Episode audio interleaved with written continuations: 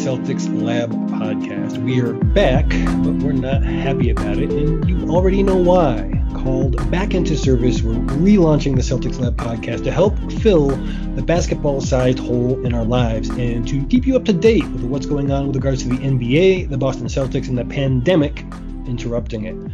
Old listeners may know us from our previous iterations as independent and Celtics Life affiliated podcasts, but for those of you who are new to us, let's introduce ourselves again. I am Justin Quinn. Uh, you may have run into my writing on the Celtics Wire, and we also have uh, Matt Esposito and Cam Tabatabaie. Uh, could you guys tell us a little bit about what you guys are up to? Sure. Um, so I currently write for Reds Army. Uh, used to write for OTG Basketball. Um, and that is about my life right now as we go through this pandemic. And that was Matt. And uh, I'm over at Celtics Hub and OTG Basketball. Uh, I am using basketball to fill lots of voids in my life right now. Yeah, there there is a really weird thing going on, and uh, I, I, think like the rest of us, um, I am absolutely flummoxed, you know, it's for use of a unusual word for unusual times. Uh, I think we are all trying to adapt to this new reality, and it's really not like anything that was even around maybe even my grandparents' time, and I'm 43 years old. Maybe before we jump into the big news, we just uh, talk a little bit about what's going on in our own personal lives. I'm uh, here in Mexico City. For those of you who don't know, I'm a doctor of anthropology, and I ended up coming down here to do uh, my PhD research and ended up meeting my wife and got married and stayed here, which is how you have a Celtics podcast uh, being partially recorded in Mexico.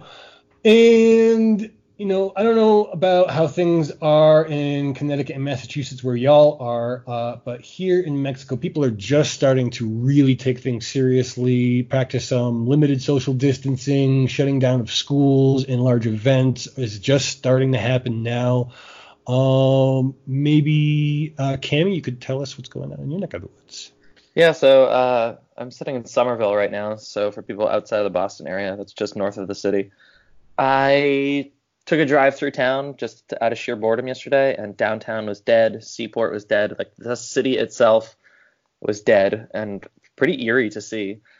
Uh, but then counterintuitively, everyone is working from home, so everyone went for a walk. So I went down to Castle Island, if people know that in the Boston area, and it was popping. It was probably busier than it would have been otherwise. Same thing. I went to the grocery store a few days ago, and you other than the fact that there was no toilet paper on the shelves, you wouldn't know that anything weird is happening. Pretty troubling to see. So uh, I moonlight as a high school teacher, and we're on spring break right now. So I um, I've like I bought a bird feeder. Like I'm just grasping at straws, trying to stay busy. But uh, outside of a few notes here and there, it's not as uh, locked down as maybe it ought to be. Yeah, I uh, I teach high school as well.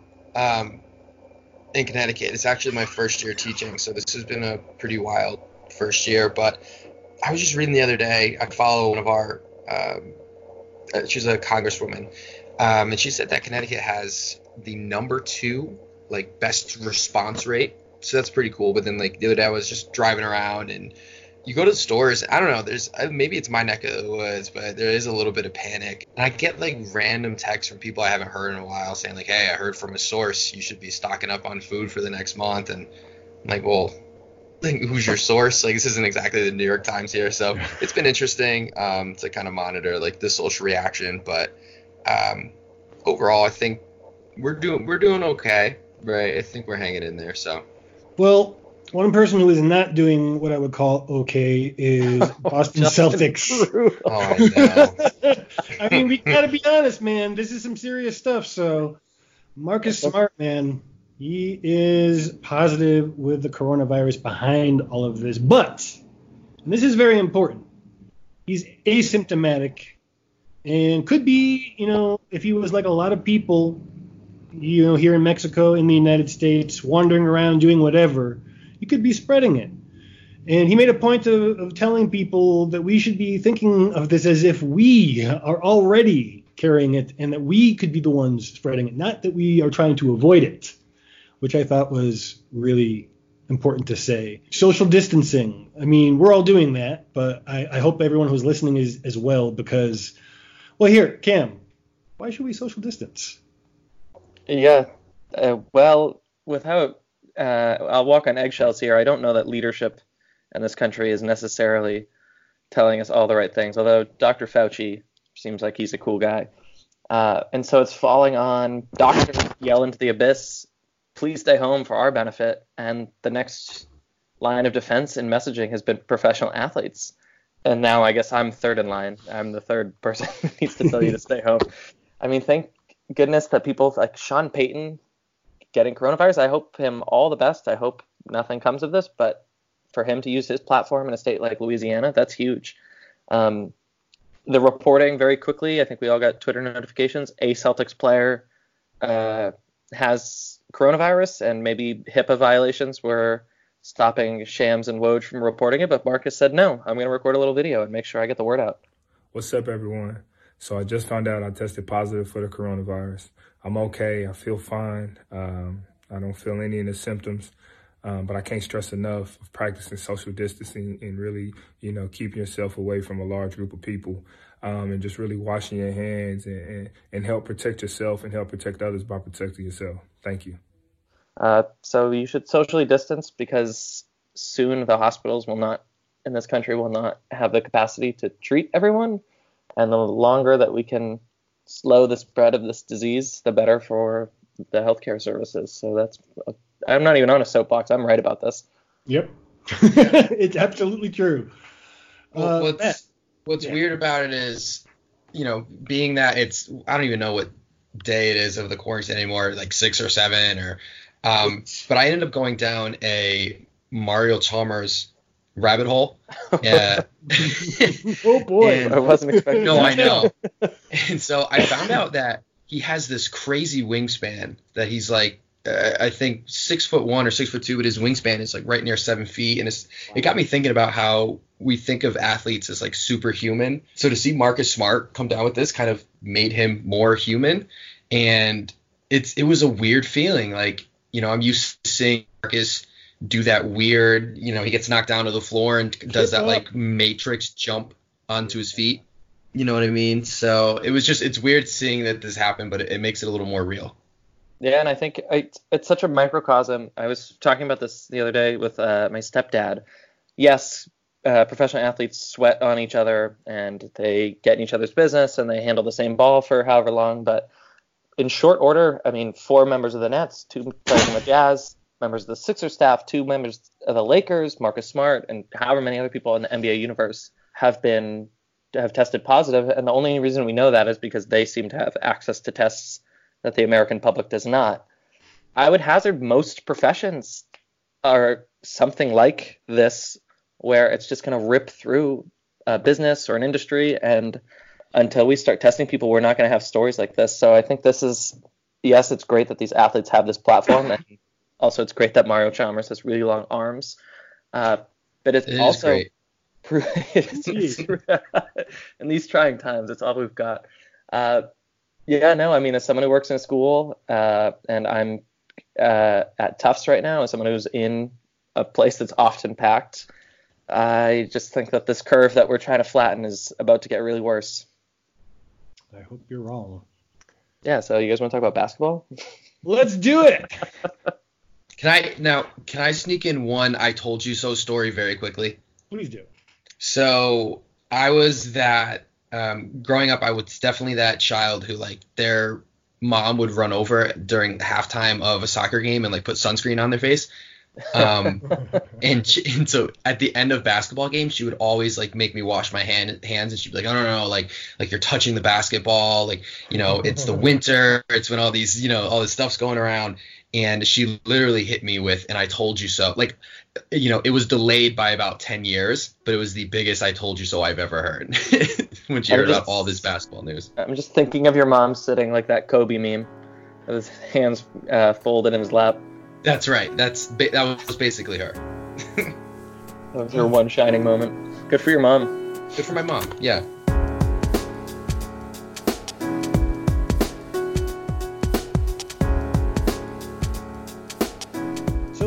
Feelings? about the NBA and how it's handled things and what's been going on since uh, last Wednesday, the 11th. It seems. It's, I mean, it's yeah, it's incredible. I don't think anyone has experienced anything quite like this. Uh, I think the pushback that why are these players getting tested and other people aren't is valid, although mm-hmm. they are private testing. I mean, if you can test, you should test, I suppose. Uh, I think NBA teams are rich. I mean, they've always been rich. People have always been able to have different access, and like it sucks that that's the case. But I mean, you know, they, there is an argument for them being potential spreaders uh, because of what they do for a living. Um, mm-hmm. And the the problem with the lack of testing is not rich people's fault per se. It's our government's fault. Really. Yeah, don't quite blame Adam Silver on that one. Yeah. Sorry, I interrupted. Go ahead. No, not at all. Uh, I think it's just been. Uh, for this is a privileged thing to say as someone who right now is enjoying reasonable health. It's been fascinating.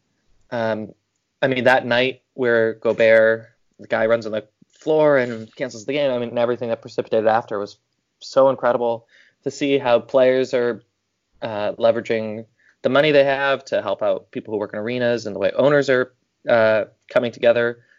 I mean, who knows if it'll be enough, but just to see it cas- kind of cascade has been really great. I think the NBA is being really transparent, which is nice for fans. Uh, they just opened up League Pass so that, uh, and this is called a tease, boys and girls. Uh, so anyone can watch any game from this season. Uh, so you, I think there are definitely people in leadership positions uh, in the public and private sector who are not making good choices. Uh, but there's no script here to follow, so I hope people are doing the best that they can. I suspect some people aren't.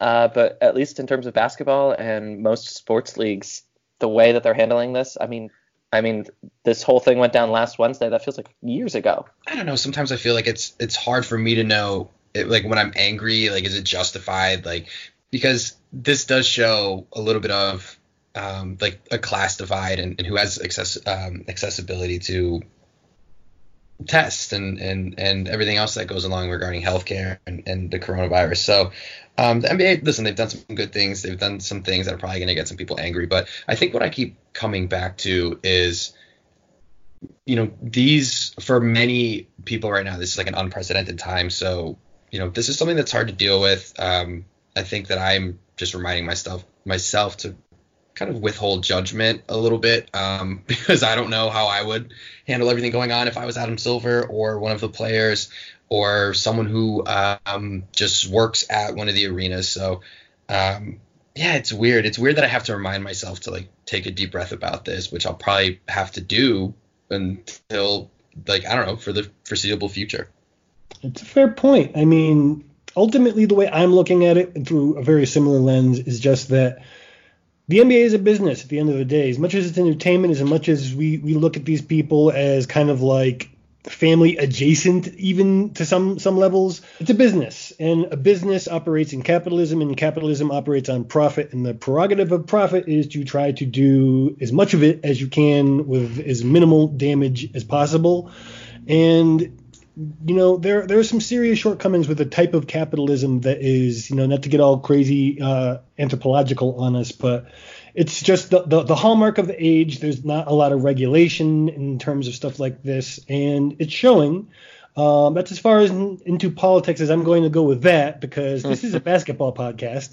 Uh, but why don't we uh, move on from from that incredibly explosive topic uh, to something a little less so, and maybe talk about um, you know the state of the NBA where we last left it. Um, hopefully, we're going to be able to resume um, in at least June-ish is what I'm hearing at this point. There were some hopes that maybe it could be earlier than that, but recent Centers for Disease Control uh, recommendations have pushed that into the future and we don't even know if that's going to be possible. Um, it really depends on how much y'all stay in your houses and practice social distancing, um, among other things. What will we think about in terms of end of season awards if we did not resume the regular season? If we just went right into the playoffs, like who would win? You know, MVP, most improved player, defensive player of the year, um, things like that. Let's start with with MVP. Matt. Sure. I have so I have Giannis. Um, and I could definitely, uh, you know, I think it, before the season got suspended, everyone saw the LeBron narrative starting to build. But um, it just to me, what when you take a, a step back and just look at what Giannis has done this year, it's absolutely amazing. And when you pair that with his team success, um, he should be the front runner. And I completely understand why people would want a LeBron narrative. I think what he's doing at his age and how good the Lakers have been, um, I get that. But the way I look at it is, if you if someone is going to beat LeBron for this MVP, they'd have to be having you know such a remarkable season. And like, what would that look like in my head? Well, it looks like what Giannis has done this year. Um, so I'm I'm more than comfortable with Giannis getting an MVP award if if you know we do have this shortened season. I am going to be incredibly boring and completely agree with you. I do see the case for for LeBron, but like a lot of things with LeBron, it's always about context, and sometimes um, context isn't as important, particularly when you're dealing with someone who's putting up a, a, very easily, arguably better season who has never won the award before, unlike LeBron. What do you uh, think personally, Cam? Well, I mean, it's it's all about narrative, for better or for worse. I mean, it's the same thing as like the Oscars or anything else. It comes down to momentum and. Uh, who favors who. Uh, I think that probably the the forces behind LeBron would have made it a race, so to speak. I mean, LeBron has had an unbelievable season and has played like an MVP. Uh, I don't have the numbers in front of me though, but I know off the top of my head that Giannis has had an even better season by a fair margin.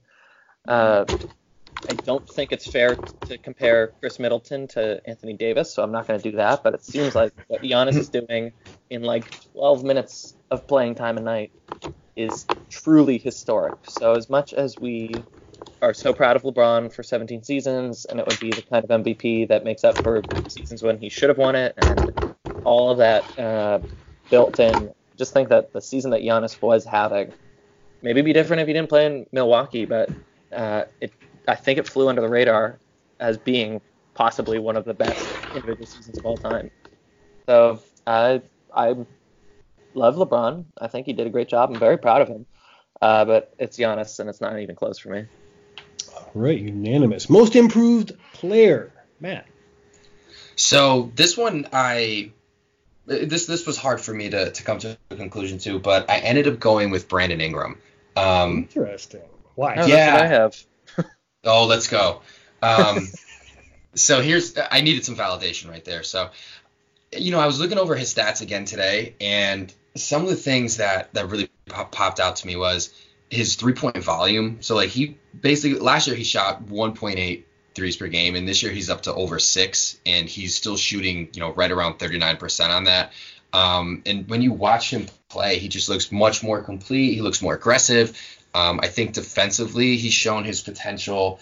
Uh, he gets around four assists per game. I, I don't know. I just, I me personally, I think I was a little not out on Ingram, but um, I definitely got caught up in the Ingram and Kuzma versus Tatum and Brown debate, and I think that soured me on Ingram a little bit. And to see him go to this new situation and completely blossom, um, and, and I think a lot of the proof is in the pudding there. So um, that's that's who I would go with for sure. Yeah, I have uh, I actually have Ingram at the top of my list too. I guess uh, I won't pile on, other than to say, I mean, what it would look like when Zion is fully back in the fold, I don't know. But those stretches where the Pelicans were playing like 500 ball and it, a lot of it was going through Ingram, Ingram looked great, uh, which I know is not like a high level observation, but I'm, I'm standing by it. Uh, I guess I would also sh- shout out Bam Adebayo. I mean, everyone knows that first time All Star and just kind of the leap that he took.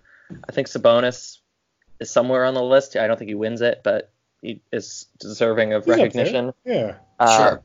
Devonte Graham, again, not a sexy name. Definitely not someone who would win the award, but just at face value, I mean, what he was able to do in a pretty tumultuous season for the Hornets is pretty interesting to me.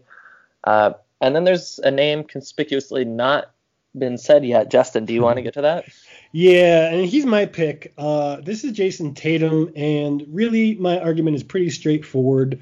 Um, he was averaging about 16 points per game last season, and in the month of February, he almost doubled that. Now, if the season continued, I do think that Ingram would probably overtake him.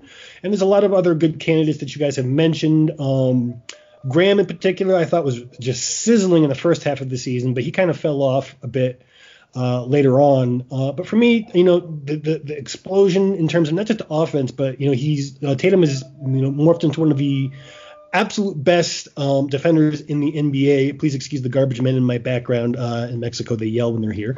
Um, for me, that is it's very hard to make an argument that someone has improved better than that. And now, and again, I have to to to say if the season ended now, because I think we all know that that Tatum was you know kind of cooling down just a little bit, and it wouldn't have surprised me at all if he continued to do that down to more like the 24, 25, 26 points per game uh, going forward. Uh, it seems like a much more reasonable level, and you know I, that's still superstar status. It's no knock against him. It's not saying that anything that was happening in February wasn't real, uh, but it would be one of the biggest leaps on the entire memory of my fandom of basketball uh, in one season if he were to maintain that kind of hectic pace. So again, I just want to say if the season ended today. Right, and I think um, probably we're bearing the lead because I suspect I haven't looked, but Pascal Siakam has to be really high on the list if he were a betting person. Uh, but just because these awards hinge so much on narrative and momentum, I mean, he was so hot right out of the gate and then stayed great, uh, but I don't think like took it to another level. Whereas Tatum, you know, we saw him take this leap. So I think, yeah, Justin, you might be right that that he might have cooled off towards the end of the season, but I think he would also have kind of this like narrative momentum um, guiding him.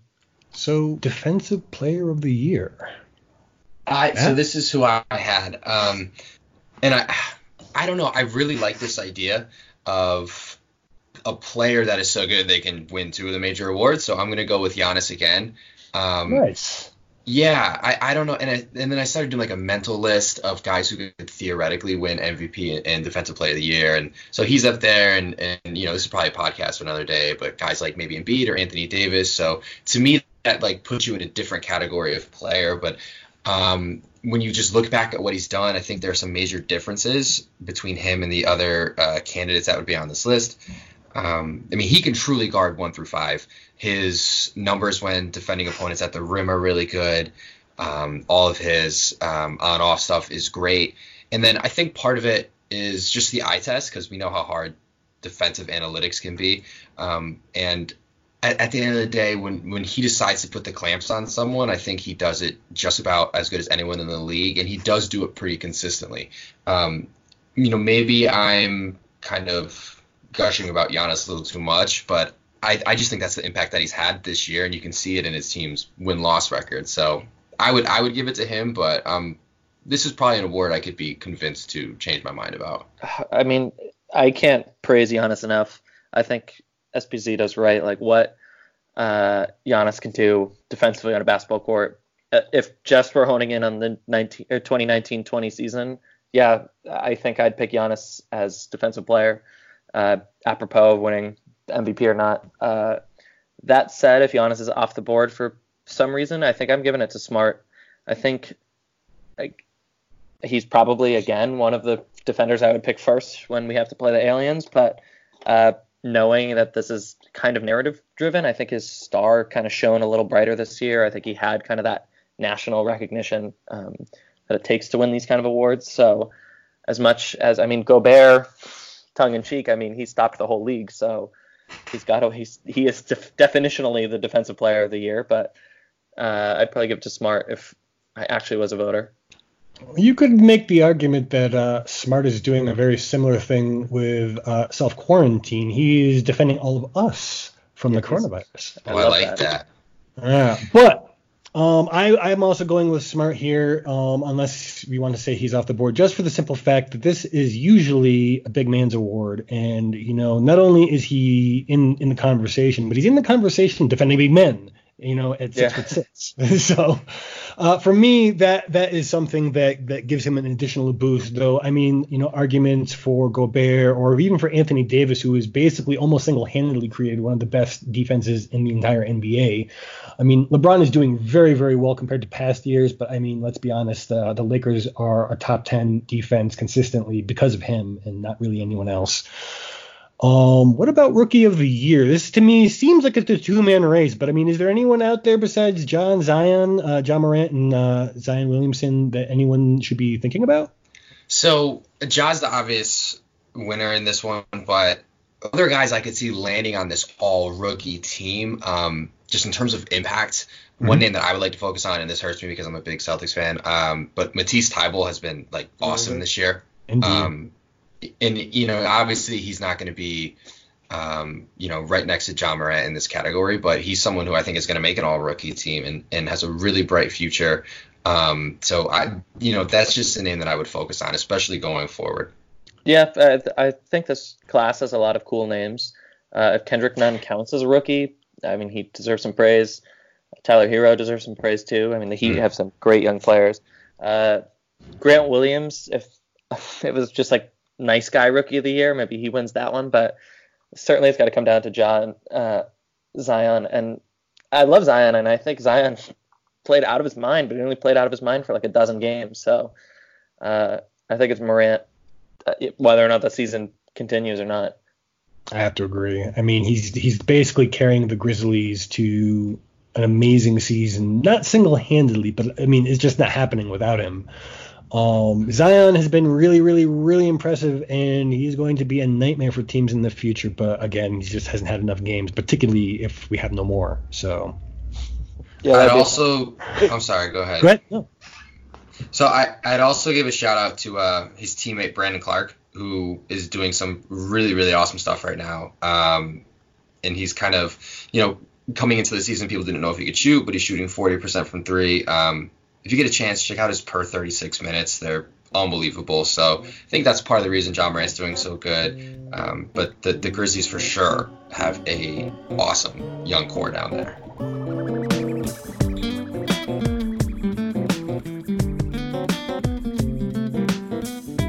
Top three NBA games across the NBA so far. Uh, for me, uh, starts with being the Celtics homer that I am, the absolute beatdown of the Los Angeles Lakers, 139 107 on January 20th. That is my top game overall. It pains me to say that the Caris LeVert game uh, against the Celtics at the beginning of March um, is another one, but I mean, that was just utterly impressive to watch. I, I can't remember just seeing a, a player come out of nowhere like that to score 51 points, five assists, four boards in that contest. And then the Milwaukee went over the Lakers um, on the 19th of December. Uh, Giannis put up 34 uh, points, 11 boards, and seven rebounds in that game. Those are those are the three games that really stand out to me uh, as the most impressive. I, I, wavered a little bit about the recent Clippers Lakers game, but to, to me, at that point, I think the, the, the Clippers star, at least in the regular season, had diminished enough where I don't think it was as important as it might have been earlier in the season. Matt, what about you? Like, what what stands out for you for the, your three most favorite? So my my game of the year um, was when the Clippers came to Boston. Um, that oh, that yeah. game was that unbelievable. Game? That yes. yeah, that was just when you talk about entertainment. I mean, that was one of the most entertaining, just outside of basketball, just one of the most entertaining sporting events I've, I've seen in a long, long time. I had a Toronto Dallas game. Um, and sorry if you can hear my, my dog barking, but okay. uh, I, I think Toronto was down. I think Toronto was down 30, if I remember, going oh, into the fourth. Game. Yeah, yeah. That was wild. Um, and then I had a, a another Clippers Lakers game. Um, it was earlier in the season, mm-hmm. and the Clippers ended up winning. But I just, for me, it was this preview of what we could have seen. Um, and I was just really looking forward to those two teams playing each other in the playoffs, which still might happen.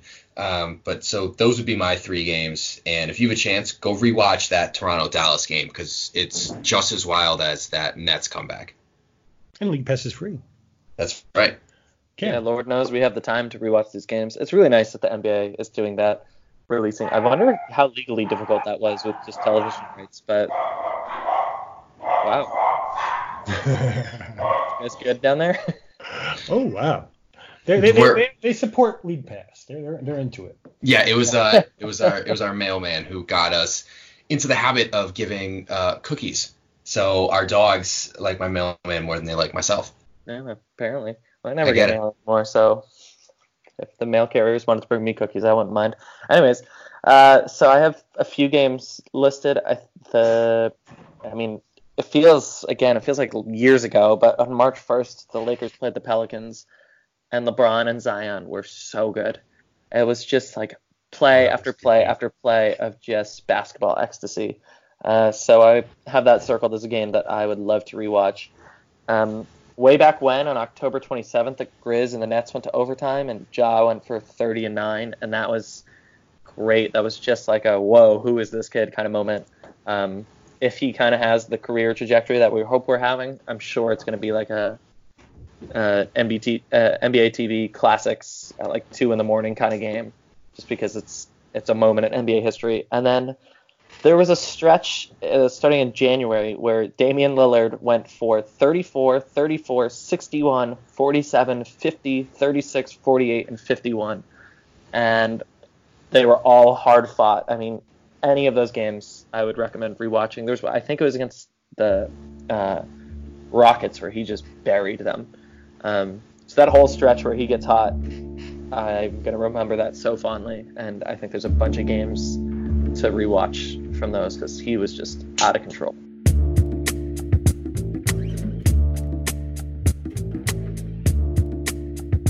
Let's dial in a little bit more, since this is a Celtics podcast, on the Celtics and maybe our favorite performance of the season from a single player.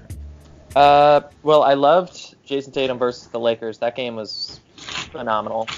I also, when uh, Kemba goes for 40 and 11 versus the Bucks. I actually have some trivia. So Kemba led the team with 40 points and 11 rebounds. Who led the team in assists that night? And they had four of them. Smart? No. Um, it's got to be a weird. I want to say like Theis or something like that. It was Brad Wanamaker. Wow. Nice. Yeah, so uh, maybe that's an indictment of Kemba Walker's game that we could talk about later. But anyways, uh, it was a good game. And then there was a game. If you're really bored as a Celtics fan, back in January, the Celtics played the Bulls, and it was the Tatum and Kanter show. So if you want to uh, have some revisionist history where Enes Kanter was a contributing member of the Celtics team, that's a game to watch. So I had um, a Christmas Day game. I, so it's when Jaylen Brown he just had this really efficient. I, I, don't even think he did anything too spectacular. I mean, obviously dropping 30 points is pretty great. Um, but he was 10 of 13 from the floor, 5 of 7 from 3, but he was just scoring in all of the different ways that people were looking for him to score going into the season. So um, it was great to, you know, you rewatch that game, you'll see him um, hit fadeaways. You'll see him get to the rim. You'll see him cross people up and create his own shot. Um, so that's always a fun one for me to go back to. And then I, you know, I, I just I needed to throw Robert Williams some love in this podcast. Mm-hmm.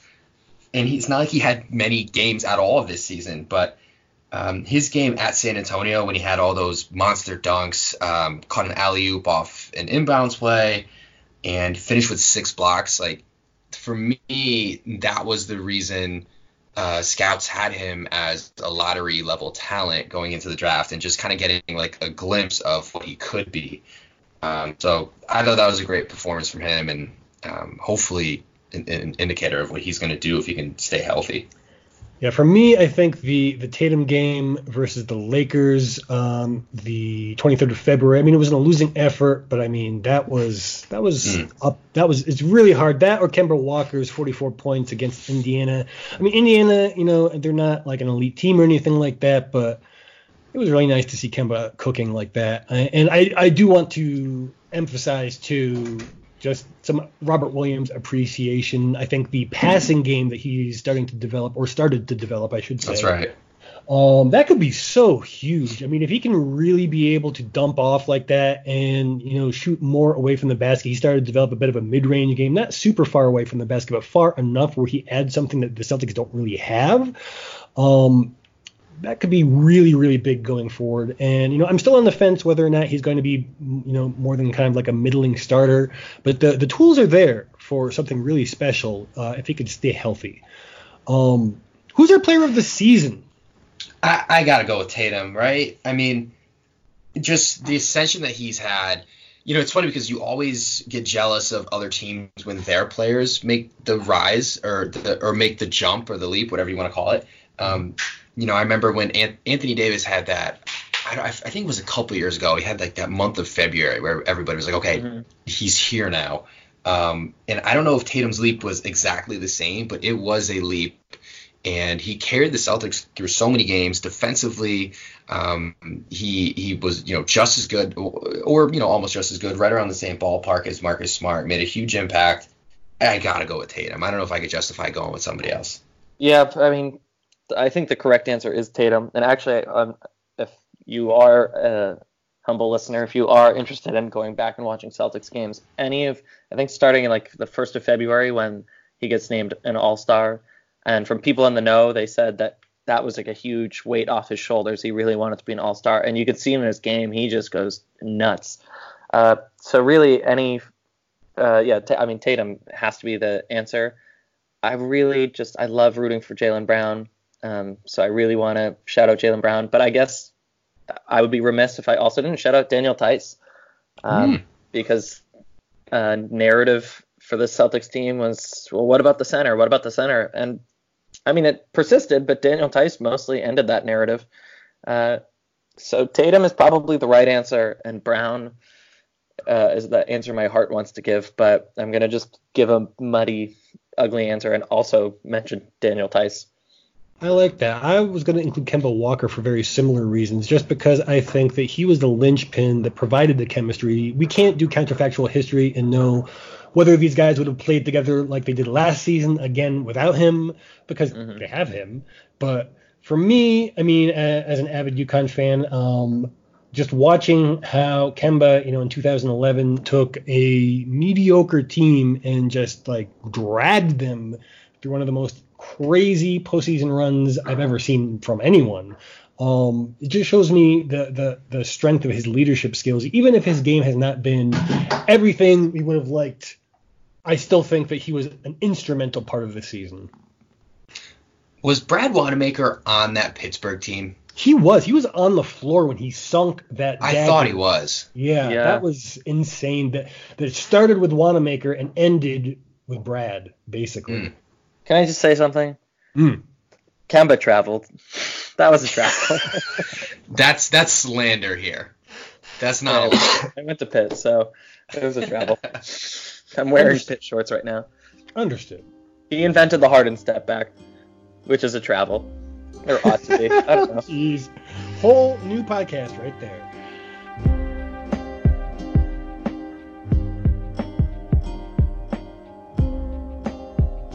Top five games of the Celtics season for each of us. Matt. Sure. Um, so I'm going to stay with that Clippers Boston game. That's going to be one of them. Um, oddly enough, and I don't know if I'm just like a masochist, but I loved that Pacers Boston game, the most recent one, um, because it just like it reminds me of what this season was. Um, how the Celtics could look really, really good at one moment, and then you're like, oh, there's no way they're gonna blow this game, and then they like came back and pulled it out. Um, so that was one of them. Uh, the lake, the the win when they kind of blew out the Lakers was awesome. Um, there was no maybe, kind about it. yeah, that's right. Um, maybe I'm associating it with like the good times of the holidays, but that Toronto game was just a complete game against a team that's really, really good. Um, so when I think of the Christmas Day game, it's for me, it's like it's that that glimpse of when this team is playing at their peak, how good they could be. Um, and you know what? I'm gonna substitute my last Celtics game for the All Star game in general. I'm to do that because um, obviously you get to watch a couple of your favorite guys play, but I wanted to show some love on here for how fun and entertaining that Elam ending was. Um, so I'm gonna put an asterisk and just you know because there are some Celtic players, I'm gonna insert it as Sure. my last favorite Celtics game. That seems fair. Uh, actually, I'm going to piggyback on that. I was pretty concerned about All Star Weekend. I thought that the changes that they made uh, were terrible, and I'll just eat crow and say it ended up being a really good product. And I thought the dunk contest, even though the ending was weird, a dunk contest was phenomenal. Uh, no Celtics participants that I know of, but uh, really, Not true, technically. why? Who was in it? Tom? Oh right. Oh, technically. Okay, I won't spoil it for anyone who hasn't seen it. Technically, Justin's right. Uh, but yeah, so I will I will add that to my list. Uh, if you're like me, looking for some Marcus Smart moments, uh, he went for 37 and 8 against the Suns sometime in January. That was a great game. I, I think he was like shooting out of his mind from three.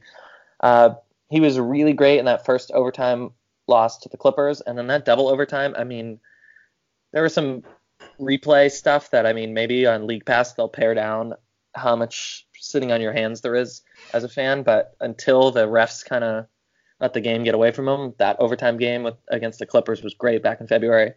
Uh, and any of the Rockets games, even though uh, the Celtics, the most recent Rockets games, the Celtics did not win those games.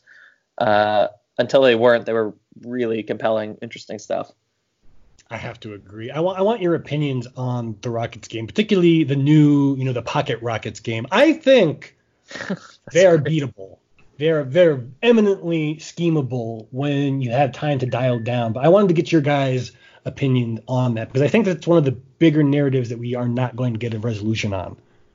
what the the po- I love that pocket rockets is amazing. Yeah, no, there's no way that that was going to be successful in the Western Conference in the playoffs. There's just too many big bodies. Uh, neither James Harden nor Russell Westbrook are players that you could depend on in the postseason, anyways. And so it just it was going to crash and burn. I think it would have been cool for a game. They would have hit like 43s and it would have created some buzz, but uh, no, I don't think that that was tenable. Yeah, I hate to sound Barkley esque here, but like at some point, you know, I would have loved to seen them get matched up with the Lakers and have the Lakers run on a lineup of LeBron and AD and Dwight Howard and see how the Rockets would have responded. Um, but at the end of the day, things like rebounds matter, right? Things like size matter, um, and you know, not and you can even see it a little bit with the Celtics this year. Like sometimes that's where Theis struggled. He struggled against bigger players. Um, and it would have been interesting. And I'm sure there would have been a game where the Rockets, just like you said, Cam launched up a ton of threes and made a ton of threes, and it would have been all over Sports Center. But I don't think, I just don't think it could have lasted. I don't think it's sustainable. I tend to agree with both of you. Um, for my five games, it's you know I, I hate to repeat a lot of the ones that you guys talked about. Um, one new one for me, uh, you know, I'm going to put these in descending order. Was the Toronto game, the second game of the season after we lost to we, as if I'm on the Celtics. Um, after, um, I, I hate when people do that, and I do it myself sometimes. When when Philadelphia had just beaten us and we were like, oh God, what is this season going to be? Um, it was really important, at least to me, to calming down the sky is falling feelings. Uh, so for me, even though it wasn't you know too important in the overall arc of the season, uh, just for setting a tone and reestablishing something more positive, it was important to me. Um, the October 30th win over the Bucks um, was another important win in a similar kind of a vein. It really showed that there might be something there um, in terms of contention. And then the obvious, um, you know, we all mentioned this one, the, the Clippers overtime loss. Um, even though it was a loss, um, I really felt that that established Boston as, as at least a legitimate fringe contender. Uh, and the Christmas Day win over Toronto that we've been talking about, I think that really confirmed uh, Boston as a, maybe not necessarily a top contender, but a real contender. And of course, again, that that you know blowout of the Lakers. One more thing uh, before we get out of here, um, what do we think is going to happen with this uh, season? Like, are we going to have a regular season? Are we going to have a playoffs? And what do we think the league is going to go with? So my my heart i'm not gonna i was so close to doing the r. Kelly lyric like my mind's telling me no. Um so my, my my heart wants obviously this season to be played out and i don't think there would be a regular season but there would be a playoffs but my my mind's telling me that th- I, don't think we're gonna have any more basketball um for you know until we reach the new season and that like just for lack of a better word that just really sucks to say out loud uh, that was the first time i said that out loud and i don't like it but i, just i think that's what's going to happen Yeah, I suspect it's going to get a lot worse before it gets better in this country. I could see a world where in July or August things have cooled off, maybe where uh, they have a playoffs five game, three game, five game series just to nominally say they did it.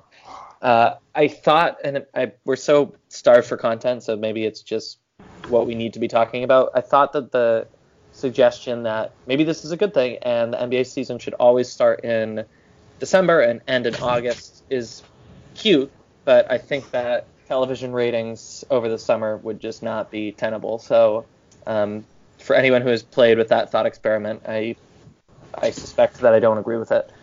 I am not a doctor, uh, but I think there is a world where this virus gets very bad, slightly cools off in the summer, and then comes back in the fall with a vengeance. So I actually think that there is a world where uh, next season is in jeopardy. Um, as we're taping this, Woj just tweeted that he has taped a pod with Andy Slavitt, who is a very smart person on this matter. So, uh, as a continuing ed resource, I would commend anyone listening to this podcast to go listen to that podcast if they want people who actually know what they're talking about uh, to give an update on that front. But speaking of people who don't know what they're talking about, Justin, what do you think is going to happen? it's a great I'm transition. A yeah, no, I am a doctor, and I also have no idea what is going on because I'm the wrong kind of doctor. Um, I do have uh, some people in, in my anthropological circles I'm going to try to get to come on and speak about this who are a bit more informed about public health than I am. But even in my limited understanding of the public health situation we're dealing with, uh, the the parameters that you are talking about, Cam, are very reasonable as an outcome. And we really could be looking at an extended period without basketball, which really, really stinks. I, I do think that we will probably see some efforts um, uh, to inject a little basketball back into our lives. Adam Silver talked about a charity game with a, a, diminished staff to kind of, you know, respect the limits on gatherings that we were hearing about. The Big Three has talked about doing some scaled down tournaments as well. I think we could see stuff like that happening in a very limited context just to keep, you know, basketball um, going in some kind of capacity, almost as a life support. And I realized that's not a good way to frame things. Um, so I tend to agree with you. Um, no matter what happens, we should all really be considering how we can contribute to keeping people safe. And the best information we have so far is to stay away from each other as much as we can, to stay in our homes as much as we can. I know not everyone can, and that's just a reality we are in right now. Um, to put pressure on our elected officials to get things like ventilators and drugs and treatment uh, capacity ramped up as much as possible and you know to look out for each other with mutual aid um, checking in with each other you know like as much um, psychologically even if not materially and to continue devising interesting and creative ways to stay connected socially without being physical physically proximate. Um, you guys want to add anything to that before we get out of here? Yeah sure. Oh, go yeah ahead. go for it esposito um, so obviously, you know, I'm not everything you said is um, what I, what I would say as well, Justin. But um, and I'm not telling everyone to go out there and, and donate. Only do it if you have the means. But um, I saw that Bill Simmons just tweeted something out where he's going to match up to I think fifty thousand um, dollars in donations for I forget what it is. It's in a tweet. It might be like a Massachusetts food bank or something like that. So, um, you know, if if if you can afford to do so, you know, now is the time to to think about other people and, and give a little bit if you can. To that end, uh, John Oliver and um, Trae Young have brought this to the public eye, but there's an organization called RIP Medical Debt that uh, for every $100 you donate will forgive $10,000 in medical debt. Uh, there's not enough time in the day to explain why that is a thing. Um, but there's a lot of people who, yes, won't have access to food, but will also be really financially strained. Uh, so that is an organization that I've worked with before that I would recommend to people if they feel like they have an opportunity to make a difference and are looking for the best place to spend their money. Um, and on a lighter note, what song are you guys singing to yourselves while you wash your hands? I'm singing the old NBC uh, basketball song. Like, yes! Wow. that's, that's how I've been tracking my hand washing. What about you guys? I have been doing that too. Also, the ABCs right. twice over, uh, but that was before I discovered that. All right. So Have- I've- have the happy birthday song like a simp.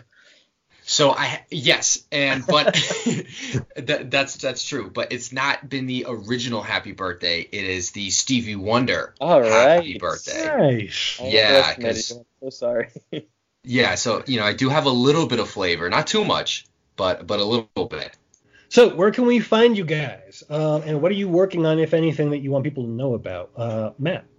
Sure. Um, so on Twitter, I am um, Matt Esposito underscore, and uh, write for Red's Army right now. Like I said earlier in the show, I just put out a piece on um, kind of like a, a deeper dive on Romeo Langford. Um, and I will have something similar coming out on Daniel Theis and a little review on, on his season so far. So some strengths and some weaknesses. Um, I encourage you to check it out.